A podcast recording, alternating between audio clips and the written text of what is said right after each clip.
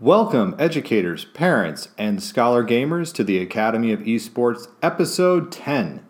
I'm your host, James O'Hagan. This is the podcast where I delve into topics surrounding education and esports. Esports are organized competitive video games allowing schools to redefine their athletic culture, diversify opportunities for student participation, promote physical and mental health, increase collegiate scholarship pathways, and play games. We cannot forget the importance of play. The mission of the Academy of Esports is to support these ideals. The vision of the Academy of Esports is for all students to experience the fun and joy of playing competitive video games. In this episode, we're going to revisit last week's episode around the ISTE standards, the International Society for Technology and Education, and we're also going to, I, I have a wonderful uh, Father's Day story and, and parent story that I wish to share with you as well. So, I'm going to get started with that, with the story. Um, earlier this week, on I believe it was on the 16th. So, as I record today, today is June 17th, so that is yesterday, June 16th. Um, I came across a story from the Kansas City Star, which actually um, if you don't know me, um, I actually lived in Kansas City as a child, Kansas City, Missouri side. My father worked for TWA, and uh, I lived on the Kansas City side for many years. And um, in the Kansas City Star, they did a story on a girl named Camila Coyle, and she's from Overland Park. And she received a college scholarship over four years, $15,000 a year, $60,000 a year in scholarship money. And um, it was a very powerful story to me in that it tells a lot of the story about why it is I am doing this podcast, why I push so hard in my school district to have every high school have an esports team, not just at our comprehensive high schools, but also at our alternative high school, um, at our magnet school and charter schools as well. Um, there's no reason why we shouldn't have uh, a team. So, as I was looking through this story, a couple of things jumped out to me, and I will link to this story. this story in the show notes. Excuse me. But um, the girl got a, a, a scholarship to Missouri Valley College. And what I noticed in the story was a couple of things. One is that um, the parent of the child, the mother, Kiara Coyle, who is a former high school teacher, actually was quoted um, this in the story. She said, I had never heard guidance counselors talking about anything like that, meaning an esports scholarship. There's esports scholarships out there, counselors. It's important that you are tapping into that, knowing your students well, and looking into these esports scholarships. That that is number one. And number two was that um, uh, Camila here um, didn't really have herself out to be what you would call a student who would make um, an academic scholarship. She said she'd get good grades um, but it wasn't anything that would merit any sort of a full ride or a partial academic scholarship. And it's important to note that because um, even today, um, another reason why I do this. Um, I was I, I, I, had my children with me. For those of you who are not in the United States, today is Father's Day in the United States, and I had my three children with me. And one of the things that we like to do is we go to a place in Racine, Wisconsin called Not Your Parents' Basement, and it is a gaming lounge here in Racine. And uh, they were uh, doing a deal where you brought in your report cards and you got uh, to put uh, hours onto your account. And so my uh, oldest child got, because of her grades, got 12 hours of credit. Um, my middle child got 14 hours of credit, and my son got four hours of credit. And I know that my son doesn't play school well. There's a lot of students who don't play school well. I know my daughters play school really well. And when I say play school, I don't mean that the student is um, smarter than any other student. School is a place, in my experience as an educator, as an administrator, that does play well to students who are able to are good following rote routines. Um, it's not really the place, by and large, it's not really the place for a student who is a divergent thinker in a lot of ways, or wants to do their own thing, um, or wants to be a goof off. Um, but my son got four hours. His grades, his academic grades, were not as good as his sister's, and that's okay. And what was great was I'm able to point out a story like this to him because my son loves playing video games. He absolutely just loves it. And he plays a bunch of different ones. It's not that he's stuck on any one game.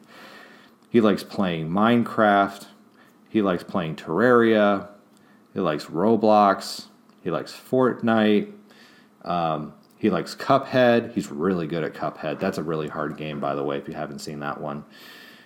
And it's stories like this that give me hope. And it's not that I hope that my son necessarily keeps you know going through school the way that he is. I, I, keep telling him, I don't care about your grades right now. I just want you to love learning and I just want you to love going to school. And it's an instance like this that when I see a story like this, I can say to my son, look, I love that you love playing video games, and I love playing video games with you. You're going to be 10 years old here in a few days. I, there, there is, even if you're not on paper, on paper, as smart as your sisters, that doesn't mean that you have to feel like college is not necessarily going to be something for you or that you're not successful in something. And I keep saying to my girls and to my son, I say, you know, this is why your school district needs an esports team. My oldest is going off to high school next year, and I said, you need to get that esports team started at Homestead High School in Mequon, Thiensville. I, I really feel that why that school district hasn't jumped on it, well, the school in a lot of ways is very traditional and I don't know if there's anybody who sees maybe necessarily the need or doesn't really understand what it is or what the deal is. But it, it's something that as I look in our school environments, Camila, my son, there are students all over the place who, if we give them the opportunity to take this interest that they have in gaming and we honor that at the schools that we can then tap into this or not even tap into motivation. You can almost create an intrinsic motivation into um, what we want them to be as students um, to engage to start to see the connections. There's a quote here in the story um, that uh, Camila alludes to and it wasn't just playing the game which is why I say this is why I do this. You know, why every time I start off every episode, I say it's the mission of the Academy of Esports to do. Blah, blah, blah, blah, blah. She says it's interesting to see all the work that's put into these games the graphics, the music. The whole experience is like watching a movie. You get immersed in the story. And if Camila is not the greatest gamer or turns out to be a great pro gamer, she loves all aspects of gaming. And I think as educators, we need to start opening up those worlds to our students. Open up those opportunities for them to experience all the different things, the great things that this story outlines, or that conversations with my son or my children um, uh, bring out. Okay? Um, because as soon as I start saying to my son, hey, um, you know, we could talk about Cuphead. And what's great about a game like Cuphead, which is a game that he loves, is that it's got that 1920s, 30s kind of uh, cartoony look to it. Well, then he can start. It's funny when you start showing him those cartoons, and he says, "Hey, that looks like Cuphead." Um, it's it's funny how then that becomes a tangent into a whole nother set of of things, not just around gaming, but around animation and storytelling and design. It's fantastic. So um, that's how I wanted to start this week's episode.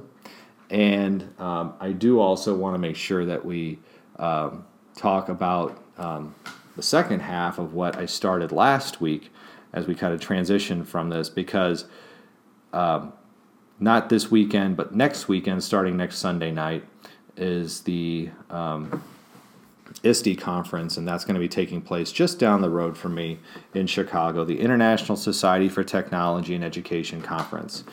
And uh, it's again, the ISTE organization is an organization that I do not always see eye to eye with about how they present technology in education.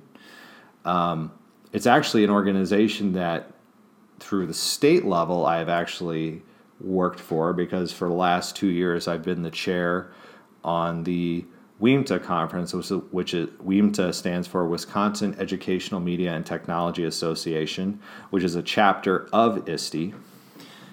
But again, it's an organization that I don't always see eye to eye with, but it's an organization that when I look at the standards that they've put together for students, um, the seven standards, I, I agree with those standards, and I was able to take each one of those standards and tie it into esports. And last week, if you listened, I was uh, I went through the first three standards. Um, the, those being the Empowered Learner Standard, the Digital Citizen Standard, and the Knowledge Constructor Standard.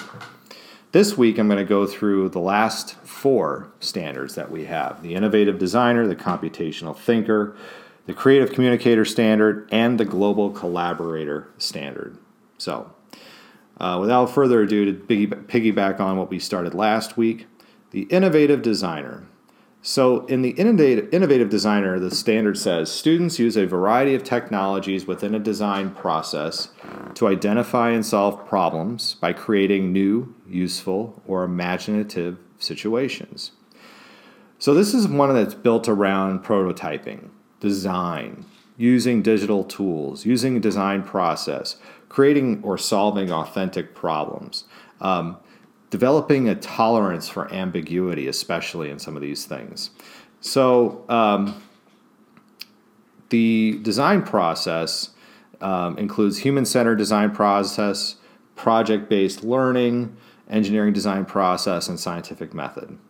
So, when we're talking about a game like uh, League of Legends, for example, uh, and that's the game we've kind of been focusing on through all this, Students may use a variety of design processes, and one may not be best for every situation. And the game League of Legends is always evolving, and Riot Games is always adding new characters that create new problems to solve. Therefore, new solutions to these problems are key for superior gameplay in League of Legends.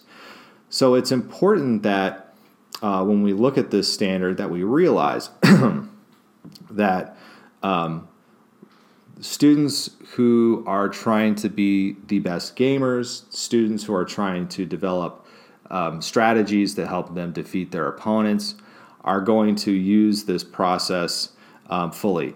The the 2016 League of Legends final actually showed the game is full of ambiguity. Okay, so ambiguity. So students dealing with ambiguous situations. So, for example, um, there was uh, um, in the match in 2016, the final. Um, the reigning champions SK Telecom was down two to nothing in the first two matches against. Um, uh, let's see, or no, sorry, down two nothing in the first two matches against the reigning champions. SK Telecom, the Samsung Galaxy team, came storming back to tie the match 2 2 before falling in five games. They call it the rocky moment of esports. I should be looking more at my notes.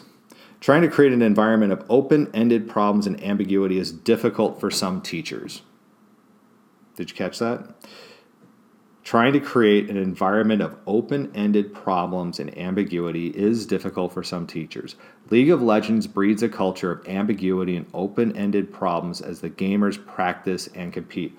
When they go up against those tough um, instances, when they have to deal with those tough mindsets, when they have to deal with tough situations. All of that falls under the innovative designer um, standard. And esports covers that all the time. The next standard uh, that I want to look at is the computational thinker. Now, a lot of these you might look at and go, okay, this one seems pretty easy. Okay, so computational thinker, it's a game on a computer. League of Legends is like five on five live action chess. The standard reads this The students develop and employ strategies for understanding and solving problems in ways that leverage the power of technological methods to develop and test solutions. So, students may formulate problem definitions, um, they may collect data and identify relevant data sets. They may break problems into component parts. They may they want to uh, understand um, how to extract key information and develop descriptive models to understand complex systems. Gaming is all about that. League of Legends is a great game in the sense that every game can be downloaded. I, I even played a game today. Again, I'm not a good gamer at all, but I kind of want to describe the process. Even though I'm not a good gamer, and even though I was playing a game against random people who, with with random people and against random people who were not people I was in contact with um, while I played the game, um, I did focus a lot on playing my lane. Meaning, in League of Legends, I stayed to my one area. I focused on um, leveling up during the match. I focused on letting the minions take most of the damage before I could take down the tower. Um, and a lot of times I would get ganged up on by two or three um, of the champions on the board in the Summoner's Realm. But um, what I was able to do at the end of the match was actually download the entire match. And by being able to do that, that's data. That's data that allows me to um, pull it down, take a look at it, analyze it, change that data up, and, and allows me to help develop strategies. I, again, I was by myself. I was in the top lane and I was absolutely by myself. Did I have the best character um, for the top lane? I don't even know if I did. Okay, but it's something that if I was even new coming into the game, I could take to a bunch of people and say, What did I do wrong? I, I'm new to this. What did I do wrong? How do I get better at this? They may say, hey, you chose a totally wrong character for that area of the gameplay, or hey, don't you see now why uh, having that headset on and being able to communicate with your teammates is so very important? Um, and we can break it down again into those component parts, into those things. By taking out the turrets, by taking out the um, uh, oh man, uh, what's the thing that generates the minions? Uh, the League of Legends people are going to get me. Um, I'm drawing a blank on it right now. But I thought I was doing very well. I actually got down to the, the enemy's nexus and actually got it about halfway destroyed by myself. I almost won the match by myself by sticking to my lane, by following a methodical process, and I just couldn't get the job done. Okay? But it was something that I can take that that data and bring it back and look at it. And to d- go back on to previous podcasts, when I talked about growth mindset, when we had Dan, uh, Dan on here, look at what did I do well? What do I need to improve on? And how do I improve on it? Okay, get that growth mindset going using that computational data, using the data that was provided in the match. So, the sixth standard is the creative communicator standard and the communicate create no edit. Sorry, you're gonna get that look if you watch this on the YouTube feed.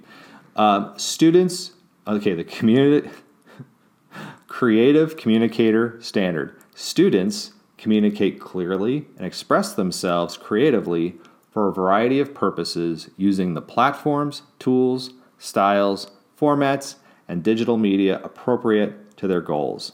So, students choose appropriate platforms and tools for meeting desired objectives. Students create original works, um, or they can actually responsibly re- repurpose previous works or remix into new creations. Students are able to communicate complex ideas clearly. Um, either by using creative digital objects, visualizations, models, or simulations, or they can actually um, publish and present content um, a- as needed. Now, Creative Communicator Standard is a huge standard um, in regards to gaming and to esports. Let's look at the last uh, indicator that they gave. Students publish or present content that customizes the message and medium for their intended audiences. Twitch TV. If you don't know what it is, go to twitch.tv right now, and what you will find are people all over the entire planet using video games to create um, new content, new media for a specific market of people around specific games, whether they're people just hanging out and playing games or they are people who are trying to teach others how to play games or they're just kind of hanging out while playing games. Um, it's all there. In fact, even right now, Twitch.tv is still showing a Doctor Who marathon until the, the middle of July. And what's great about it is, is that as people are creating this content, you have the live stream of people next to you as you look at the, uh, the as you watch the video. There is actually a message chat, and you can uh, follow the stream as it goes. Sometimes it goes too quickly, especially if there's a lot of people in the chat on a on a popular um, message uh, on a popular uh, feed, and I don't know how some of the hosts are able to follow these things so quickly while they're playing games, but the creative communicator standard is one that esport for esports it's a low hanging fruit because students also not just by publishing their material uh, to the world they also have to communicate complex ideas and think again as i just told you about playing the game and looking at the data that i would look at after i finished playing league of legends today and i could download the game and rewatch it I can take that and turn that into a series of visualizations. I can remix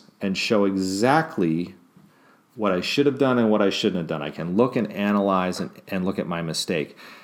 And if I'm a student trying to explain myself to a coach or to another teammate, okay, how am I going to go about doing that? How do I choose the appropriate tool or the appropriate platform? Where do I go to learn how to use these tools or platforms? Now in Racine, we have our high schools, and we do have some of those design courses. But in Racine, we also have another space here that I'm really excited to start tapping into, and that's the Racine Creative Center. And what the Racine Creative Center is, is a space for students to come and learn how to use diff- different digital media tools, devices, to um, get their message out. And it's totally run by volunteers. It's free for our students to go into and use. It's something that to me is um, makes esports the medium to something more, as I keep saying. It, this that it is going to get us.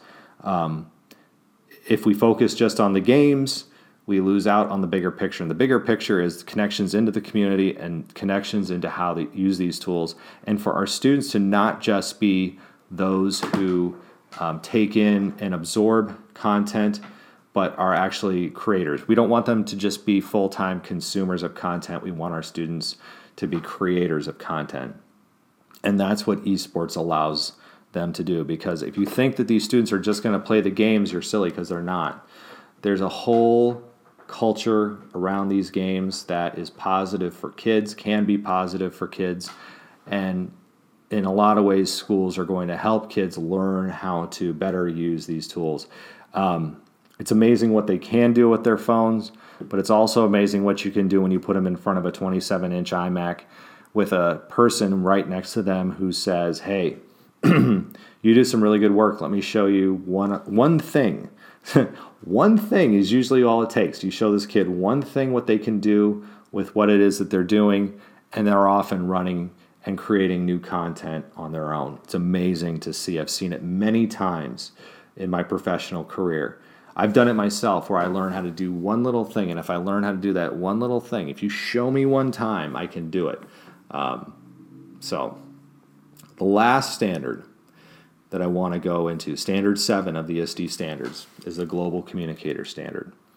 Now, this standard reads as follows Students use digital tools to broaden their perspectives and enrich They're learning by collaborating with others and working effectively in teams locally and globally. I, the reason why I'm stuttering is because this standard encompasses a lot of what esports are. Uh, the standard indicators read Students use digital tools to connect with learners from a variety of backgrounds and cultures, engaging with them in ways that broaden mutual understanding and learning.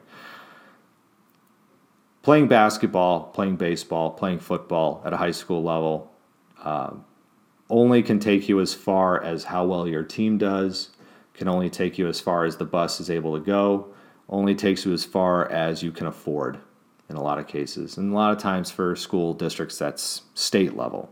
So you're not really going outside of your state.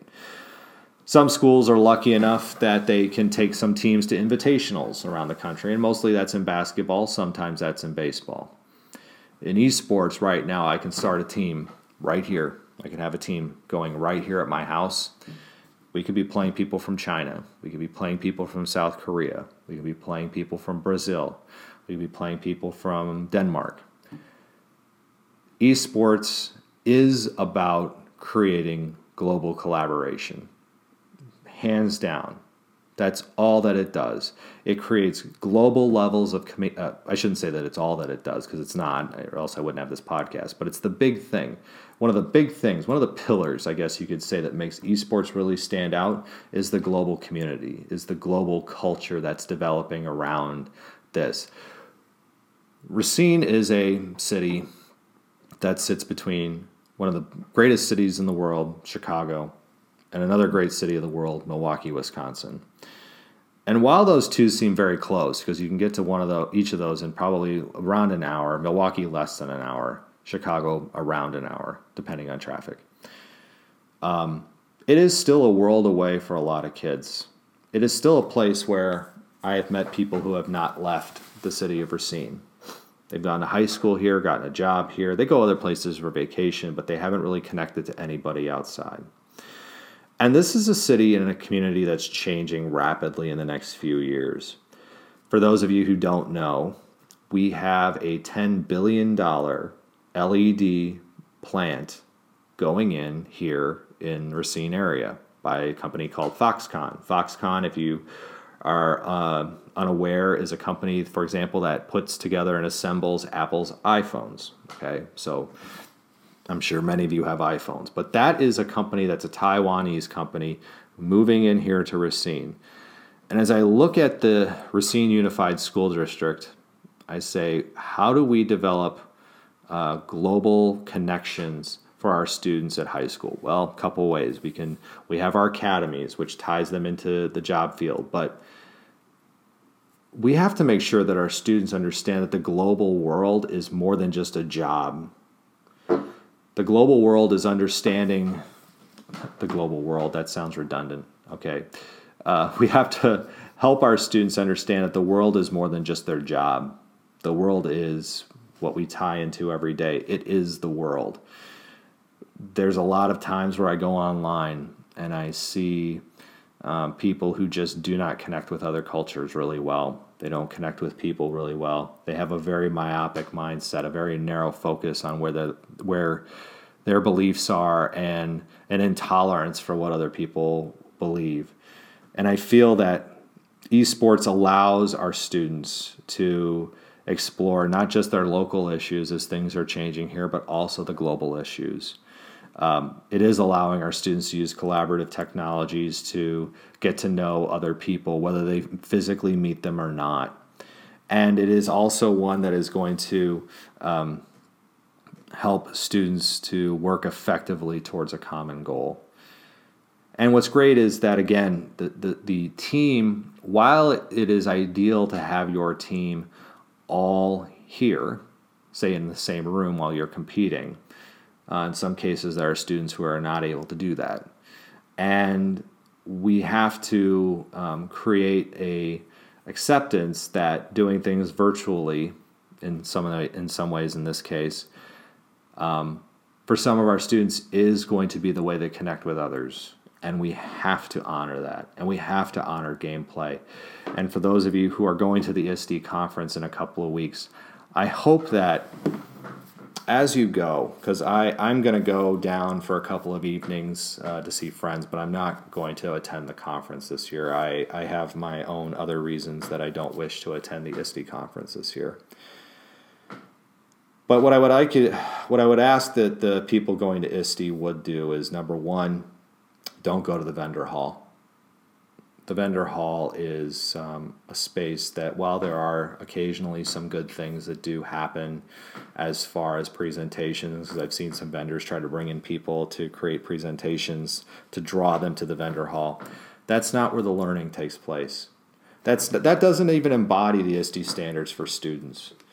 A vendor hall is not a place where you become an empowered learner or a better digital citizen or a better knowledge constructor or an innovative designer or a computational thinker or a creative communicator or a global collaborator. It's a place that you go to pick up stuff.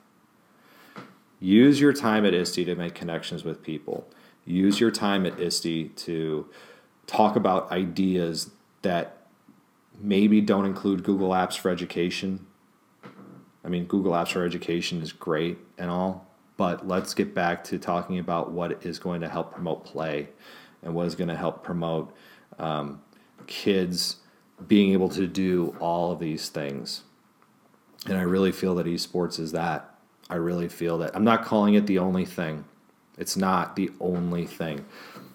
But for a lot of our students, this is going to be the thing that they connect with. This is going to be the thing that our students um, are, are going to take away from school and go, that's the thing that got me from point A to point B. That's the thing that got me. That's the thing that hooked me in. And for some of our students, they do go off to college regardless if they don't have an experience like this. And some of them get lucky and some of them don't. I would like to think that by having this, by having esports in our schools, we are connecting kids into uh, learning in ways that are going to carry them not just through college, but also into their careers. So, that will do it for this week on the Academy of Esports. I've been your host, James O'Hagan. You may follow me on Twitter at Jim O'Hagan. That's at J I M O H A G A N. And while you're at it, you can also follow the Academy of Esports on Twitter at TAO Esports. That's at TAO Esports. It's a great way to get the latest blog posts, podcast episodes, and news coming out of education and esports. And remember, you can continue your engagement by going to www.taoesports.com.